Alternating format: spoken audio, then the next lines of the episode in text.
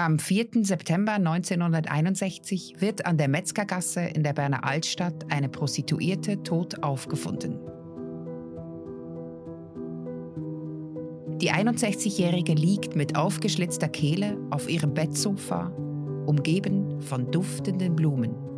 Obwohl am Tatort ein Haar und ein blutgetränktes Nastuch sichergestellt werden konnten, blieb der Mord an Hulda Hotz bis heute ungeklärt. Sie hören den Podcast History Crime im Kanton Bern, Folge 5. Mit aufgeschlitzter Kehle lag sie inmitten duftender Blumen. Text Alexander Suri, erzählt von Sibyl Hartmann. Die polizeiliche Rekonstruktion des letzten Abends im Leben von Hulda Hotz ergibt folgendes Bild. Abends um acht hat sie an diesem Sonntag Besuch von ihrer Schwester und ihrem Schwager. Sie wohnt an der Metzgergasse mitten in Berns Rotlichtbezirk und arbeitet an diesem Abend noch. Um neun steht sie unter den Lauben an der Metzgergasse 38 und geht bald darauf in Begleitung eines großen, kräftigen Mannes hinauf in ihre Wohnung. Zwischen halb zehn und zehn trinkt sie im Tirum Plaza an der Kramgasse 67 allein eine Tasse Kaffee. Kurz nach elf begibt sie sich mit einem Freier in ihre Wohnung. Gegen Mitternacht wird sie nochmals unten auf der Gasse gesehen wo sie vor ihrem Haus ein Exemplar des Tagblatts kauft. Einige Stunden später, in den frühen Morgenstunden des 4. September 1961, wird die 61-jährige Prostituierte Hulda Hotz in ihrer Einzimmerwohnung tot aufgefunden. Mit aufgeschlitzter Kehle liegt sie auf ihrem Bettsofa.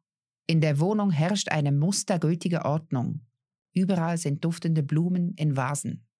Offenbar ist nichts geraubt worden, der Täter ist auch nicht gewaltsam in die Wohnung eingedrungen. Hulda Hotz ist als Verdingkind aufgewachsen. Damals hat man ihr die beiden Handgelenke gebrochen, so dass sie nie wieder schwere Arbeiten verrichten konnte. Sie wird auch sexuell missbraucht.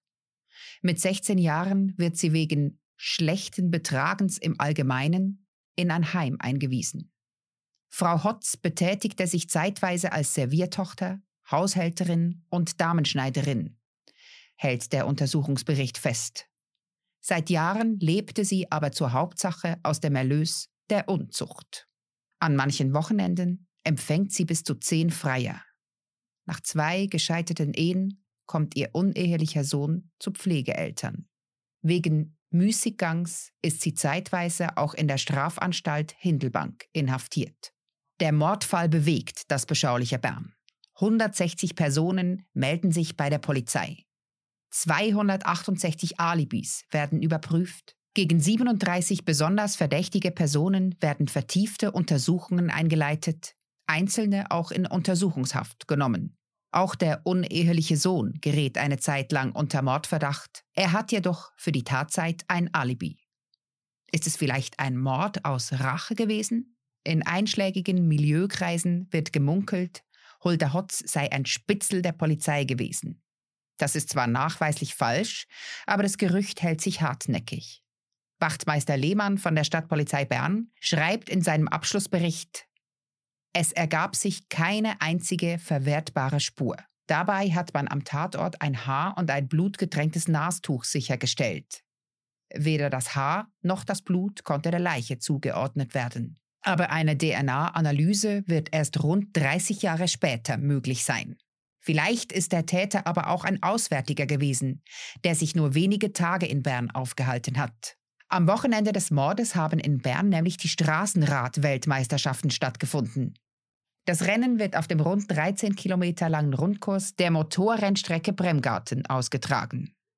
Der Berner Rotlichtbezirk in der Altstadt ist am Wochenende abends voll mit mitgereisten Fans aus zahlreichen Ländern.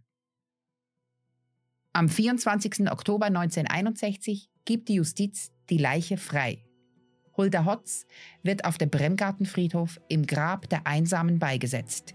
Ihr Nachlass am 19. Januar 1962 im Gantlokal am Nordring 30 versteigert. Am 4. September 1991 verjährt der Mordfall Hulda Hotz. Die Originalakten und die Beweismittel werden von der Polizei vernichtet.